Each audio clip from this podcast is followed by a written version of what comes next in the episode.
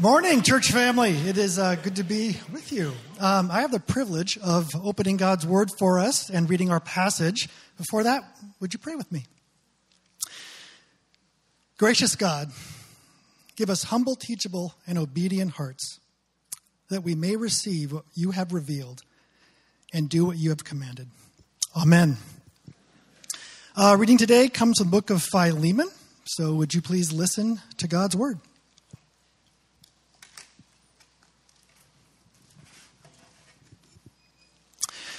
Paul, a prisoner of Christ Jesus, and Timothy, our brother. To Philemon, our dear friend and fellow worker, to Apphia, our sister, to Archippus, our fellow soldier, and to the church that meets in your home. Grace to you and peace from God and our Father and the Lord Jesus Christ. I always thank my God as I remember you in my prayers, because I hear about your faith in the Lord Jesus and your love for all the saints I pray that you may be active in sharing your faith so that you will have a full understanding of every good thing we have in Christ. Your love has given me great joy and encouragement because you, brother, have refreshed the hearts of the saints. Therefore, although in Christ I could be bold and order you to do what you ought to do, yet I appeal to you on the basis of love. I then, as Paul, an old man and now a prisoner of Christ Jesus, I appeal to you for my son Onesimus, who became my son while I was in chains. Formerly he was useless to you, but now he has become useful to both you and to me. I am sending him, who is my very heart, back to you. I would have liked to keep him with me, so he could have take your place in helping me while I am in chains for the gospel. But I did not want to do anything without your consent so that any favor you do will be spontaneous and not forced. Perhaps the reason he was separated from you for a little while was that you might have him back for good, no longer as a slave, but better than a slave, as a dear brother. He is very dear to me, but even dearer to you, both as a man and as a brother in the Lord. So if you consider me a partner, welcome him as you would welcome me. If he has done you any wrong or owes you anything, Charge it to me. I, Paul, am writing this with my own hand. I will pay it back, not to mention that you owe me your very self. I do wish, brother, that I may have some benefit from you in the Lord. Refresh my heart in Christ. Confident of your obedience, I write to you, knowing that you will do even more than I ask. And one more thing prepare a great room for me, because I hope to be restored to you in answer to your prayers. Epaphras, my fellow prisoner in Christ Jesus, sends his greetings. And so do Mark, Aristarchus, Demas, and Luke, my fellow workers. The grace of the Lord Jesus Christ be with your spirit. The word of the Lord. Thank you, Steve. Um, yeah. Well, if you came today with read an entire book of the Bible in one sitting, still open on your bingo card, congratulations. You can mark that off. Why Philemon today? You are probably asking. We just wrapped up a three month journey through the book of Colossians, which was a letter written from the Apostle Paul to the church in the ancient city of Colossae. And if you were with us last week and listening closely to Mike's teaching in that sermon that wrapped up our time in Colossians, you may have heard some familiar names from last week's passage and what Steve just read in the letter to Philemon. That's because our text today, it relates to Colossians by describing and speaking into a real life and quite messy situation in the church of Colossae. So, specifically, Philemon builds on and fleshes out the realities of the household codes that we find in Colossians chapter 3. You may remember that in Colossians 3, Paul crafts a new household code, a way of being for the family of God in Colossae. And here in Philemon, we see that get worked out not just in the abstract, but in a very practical case study. If you missed that sermon on Colossians 3 back on November 5th, I encourage you go back and listen. It's very worth it and very helpful as Mike walked us through exactly what it is Paul is trying to do in creating this new household code. So today, we're going to work our way through this very brief and very personal letter from Paul. starting with the background. Sometimes the Bible gets a bad rap as irrelevant, out of touch with real life. And I have to say, the letter of Philemon is about as earthy and real life as it gets because it deals with controversy, relational difficulties, and real rubber meets the road practical outworking of the Christian faith. It's like watching an episode of The Real World, Colossae. Part of the real world in Colossae was slavery. Slavery was a fundamental reality of life in the Roman Empire. In fact, some estimates are that up to a third of those living throughout the Roman Empire were slaves. So I'm not going to go much into today and spend much time on the ways in which the institution of slavery in the Roman Empire differs from what we experienced in the earliest days of America. If you want some really good background info on that, um, be sure to revisit the home group study number eight from this fall. We still have some of those Colossians home group studies, and now they're rare and in mint condition. So for a nominal fee, we would be happy to get you one.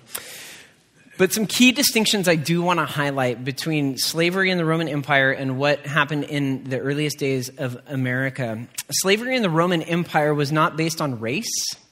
It was rarely generational. In fact, it was not uncommon for someone in the Roman Empire to willingly enter into slavery in order to pay off a debt. And therefore, slaves lived and worked with the hope and expectation of earning their freedom, which was not that uncommon. So slavery was deeply embedded in the life of the Roman Empire and the world that the New Testament spoke into. And so, therefore, it really should come as no surprise to us that slavery was also reality within the newly birthed early church as well. Now, this matters because the letter of Philemon revolves around two figures. The first is Philemon, a Christian slave owner living in Colossae, and the other is Onesimus a slave who has run away from Philemon. And as this letter makes clear, while Onesimus was on the run, he encountered the Apostle Paul. And through Paul's ministry, he became a believer in Jesus. Verse 10 reminds us that that's exactly what had happened. So now this presents a, a, challenge to the earliest Christian community in Colossae. It's going to be a challenge of what the society expects and what the new household code of the family of God might call for. Onesimus' situation presents a unique test case for this new Christian community. And so David Garland says this a captured runaway in the first century could expect to receive anything from a brutal flogging to branding, from being sold to work on a farm to being sold to work in the galleys or mines, from crucifixion to being thrown to the wild beasts in the arena.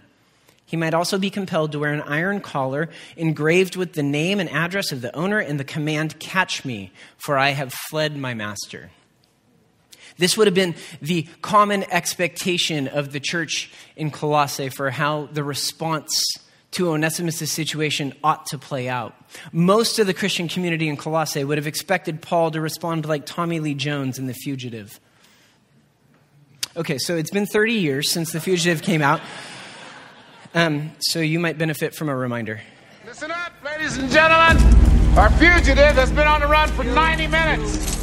Average foot speed over uneven ground, barring injuries, four miles an hour. That gives us a radius of six miles.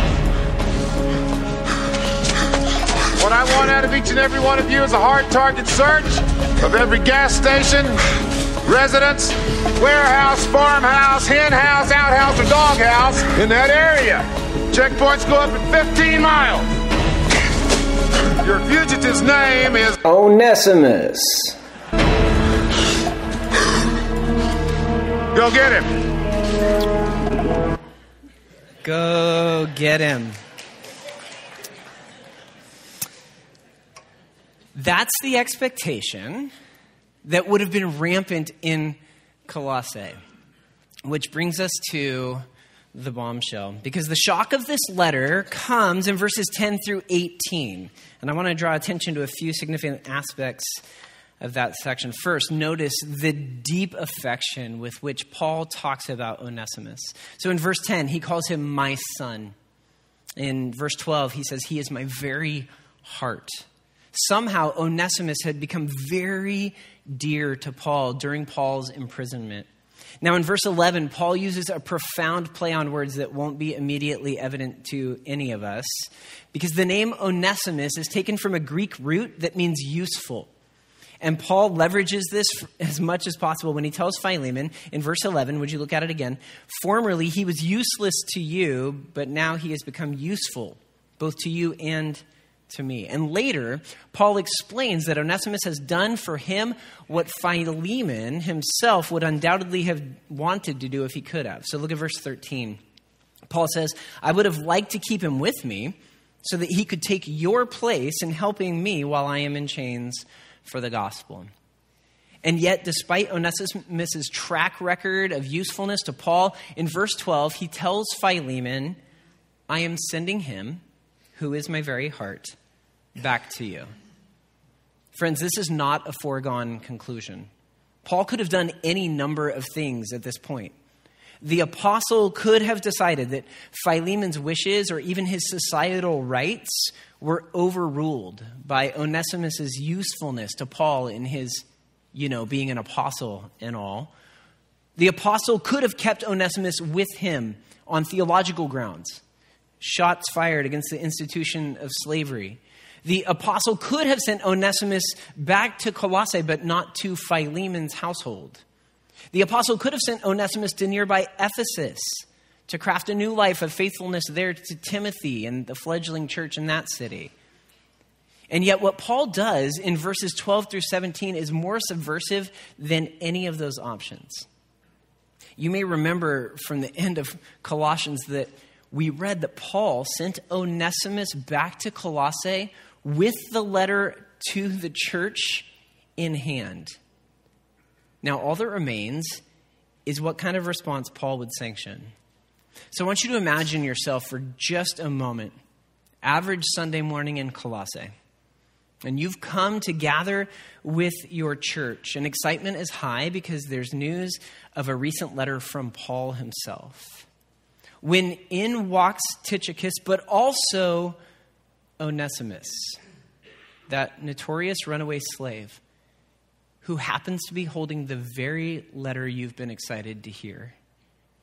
And you can't help but glance over at Philemon because everyone knows how Onesimus fled, and everyone wonders how he'll respond. And when Tychicus begins to read the letter, it becomes clear that Paul is writing directly to Philemon about this whole situation. And then you hear, I am sending him, who is my very heart, back to you. I would have liked to keep him with me so that he could take your place in helping me while I am in chains for the gospel, but I did not want to do anything without your consent, so that any favor you do would not seem forced, but would be voluntary. Perhaps the reason he was separated from you for a little while was that you might have him back forever, no longer as a slave, but better than a slave, as a dear brother. He is very dear to me, but even dearer to you, both as a fellow man and as a brother in the Lord. So if you consider me a partner, welcome him as you would welcome me. With these stunning words, Paul recasts vision for life together in Christ. And he challenges Philemon to respond according to the truths of the gospel. Notice that for Paul, siblinghood in Christ wins out over every other identity marker.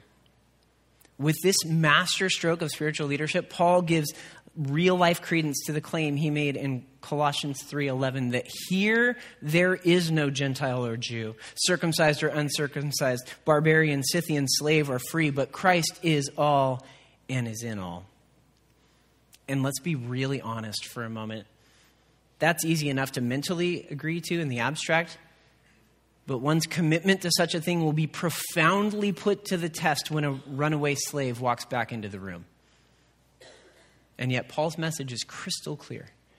Before, Onesimus had belonged to Philemon, but now in Christ, Philemon and Onesimus belong to one another.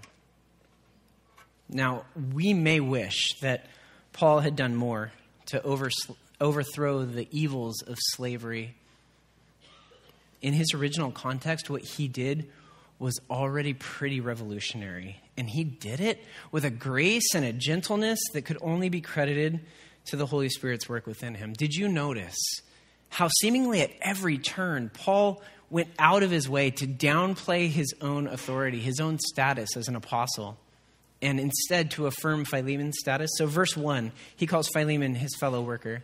Verses 5 and 6, he affirms Philemon's faith, his faithfulness, and his partnership. In verse 7 and verse 20, he calls him brother. Verses 8 and 9, he refuses coercion and compels out of love instead. Verse 14, he acknowledges Philemon's rights. And in verse 17, he again calls him a partner in the gospel. It's significant that this is one of the few letters in the New Testament that Paul doesn't open by referring to himself as an apostle. Instead, he chooses the title, A Prisoner of Christ Jesus. And throughout the letter, Paul employs reminders of relationship instead of playing his apostolic authority card. Even though, as he says in verse 8, although in Christ I could be bold and order you to do what you ought to do, he chooses instead a very different approach. It reminds me of a story I once read about this guy. So, this is Bobby Cox. He was the longtime manager of the Atlanta Braves. He was a Major League Baseball manager for 29 seasons. In addition to being very successful, he also holds the record, as this picture suggests, for being ejected from more games than any other manager in baseball history. 162 career ejections. That's literally a full season's worth of games. That's really outstanding. So, suffice to say, his temper was well known. And I ran across this story once in Sports Illustrated, and it said there once was a young Atlanta pitcher named Mike Stanton who failed to hold a lead against the Cardinals. A hitter tapped the ball toward first, but Stanton hesitated for an instant before racing to cover the base. The hitter beat out a single. The Cardinals scored a run, and Stanton knew he had lost his team the game.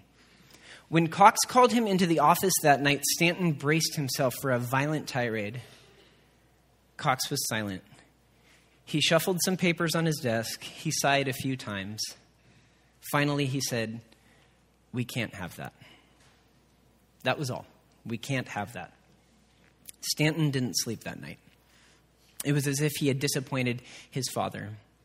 Bobby Cox never called Mike Stanton into the office again, and for the rest of his seven seasons with the Braves, Stanton was never again beaten to the bag on a grounder to first. Friends, we can't grasp the truly subversive beauty of Paul's leadership here in Philemon unless we recognize that he could have simply thrown down the gauntlet of apostolic authority and made Philemon comply. And he chose instead the equivalent of, we can't have that. And in so doing, he invited both Philemon and Onesimus, as well as the church watching their story unfold, into the bigger story. Because what we see in Philemon is simply the practical outworking of the larger story of humanity that we find in Scripture. So, way back in Genesis, we find the origin story of all humanity. And if you were to go home and read Genesis 1 and 2 this afternoon, you would read over and over that God saw what he had created and called it good. And that would be a resounding theme until you got to Genesis 2:18 when God himself declares it is not good for the man to be alone. I will make a helper suitable for him. Now, the Hebrew term translated helper is ezer. It isn't a term of inferiority, as we might imagine. This word is actually used in the Old Testament to refer to God himself and can even be used in ways very similar to warrior. And the term suitable is the Hebrew term kenegdo, and it literally means something like corresponding opposite. So, with these two words, God paints a picture of radical unity in diversity as he creates woman as the man's distinct and yet equal co warrior, co regent, co steward over all creation. Which means it is not too much to say that diversity expressed in mutuality is the high point of all of God's creative works in Genesis 1 and 2. But if you've read the story, you know that that mutuality is brief. And in Genesis 3, we see that the consequences of their sin include hostility, tension, and disunity between the man and the woman. Now, those who were meant to fight back to back against the chaos turn and fight against one another instead. And so much of the story of humanity from Genesis 3 on puts this disunity on repeat war, strife, violence, hostility, generation after generation betrays sin's destructive power to make enemies out of those God created as equals. And then along comes one who elected unity and identification despite his unequal status. Friends, think about it. Jesus had very little in common with us in eternity past. Not yet human, perfectly holy, and yet. He drew near to those who had declared themselves enemies to achieve an unlikely unity. And wouldn't you know it, Jesus holds out unity as one distinct marker of a people belonging to God. So, in the prayer he prayed before enduring the cross, Jesus prayed for his future disciples. And he said, My prayer is not for them alone. I pray also for those who will believe in me through their message, that all of them may be one, Father. Just as you are in me and I am in you, may they also be in us, so that the world may believe that you have sent me. I have given them the glory that you gave me, that they may be one as we are one, I in them and you in me, so that they may be brought to complete unity. Then the world will know that you sent me and have loved them even as you have loved me. In this final prayer before he went to the cross, Jesus could have prayed for anything at all. He prayed for unity among the people of God as a pointer to the glory of God the radical reordering of human relationships that takes place in the body of Christ uniquely speaks of God's glory. Friends, in a deeply divided world in which everything within us wants to draw tighter lines of belonging, to curate our circles with only increasingly like minded people, to categorize and criticize, to call out and cancel those who don't share our views, Jesus pled with the Father that the church would be a place of radical unity. Unity that could only be attributed to the movement of God by the Spirit of God for the validation of the mission of God to the glory of God. This has bigger implications than we even typically dare imagine. So, in the book of Ephesians, Paul indicates that the unity of the church, God's reconciling power that brings disparates and even enemies together as family, it declares God's glory throughout the cosmos. So he writes, through the gospel, the Gentiles are heirs together with Israel, members together of one body, and sharers together in the promise of Christ Jesus. He's telling a story of unity. And then he says, I became a servant of this gospel by the gift of God's grace given me through the working of his power.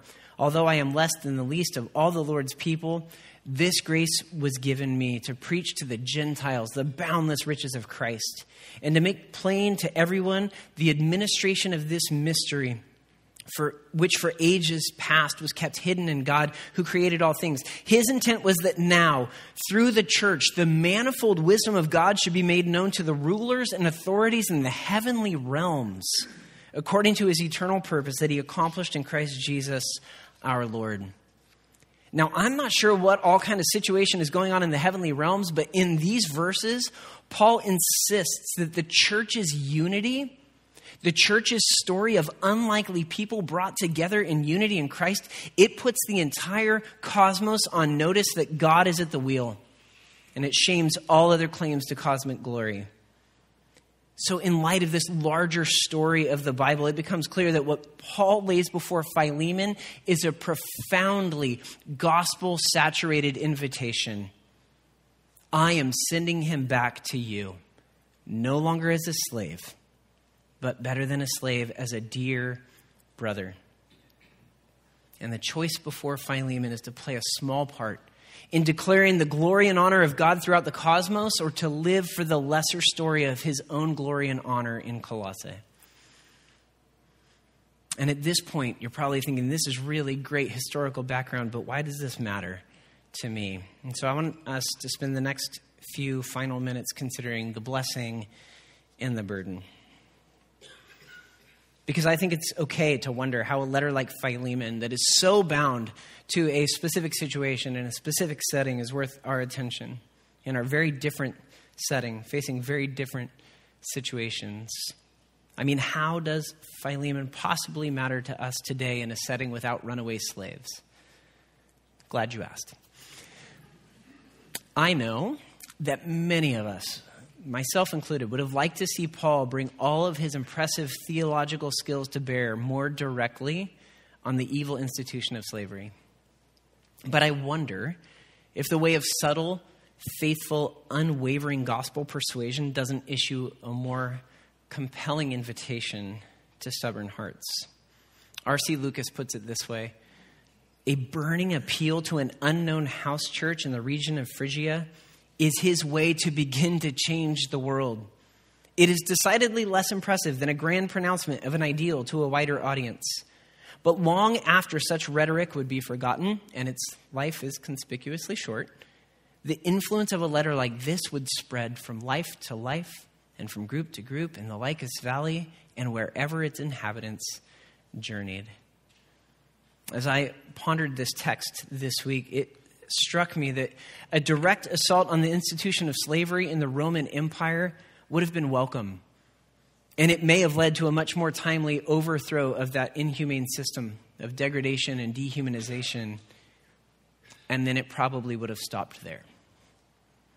But what Paul did here in Philemon actually continues to expose every kind of injustice in ways that unsettle my, my own heart almost 2,000 years later. Friends, we have to see that though the specifics of our context have changed, Philemon's choice nonetheless remains one we face each and every day. Philemon faced a dilemma of perspective. Who do you see when Onesimus walks in the room? And it's a dilemma that I face as well.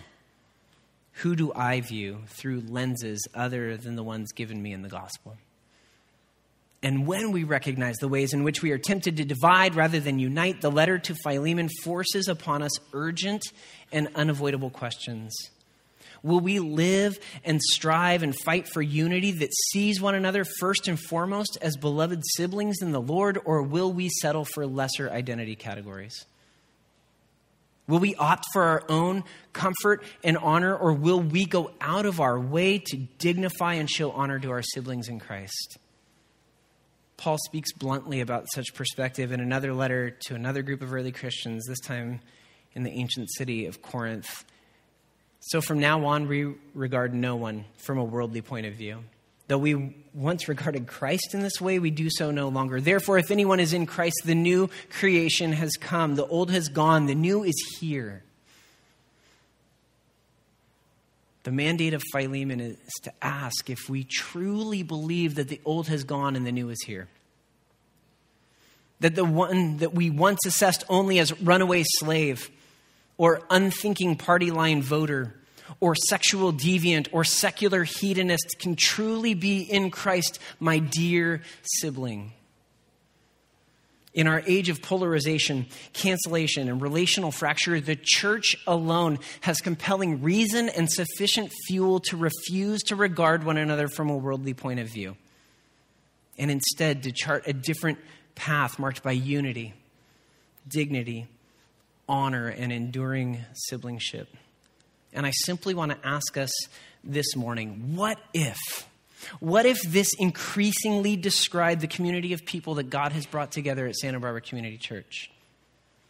A group of disparates with enough in common in Christ to offer dignity, honor, and family to one another. I believe such a thing would tell our world a better and nearly irresistible story about the grace and the glory of God.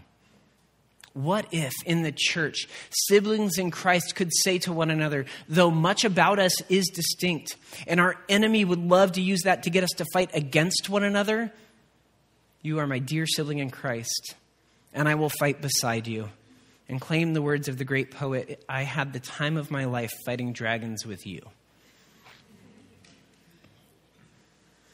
I'm not sure what is stirring in your heart Perhaps it's the unshakable image of someone in your spiritual family that you haven't actually treated as family. Perhaps it's instances of living for your own comfort and your own glory rather than God's glory. Or perhaps it's something else altogether. I don't know what this text is prompting, but I trust that the Spirit wants to speak through this word, this still living and active word. And so I'm going to give us a time of silence to dare to ask the Spirit of God, what would you have me pay attention to? What might you want to do in and through me because of what you've recorded here? So let's take some time in silence.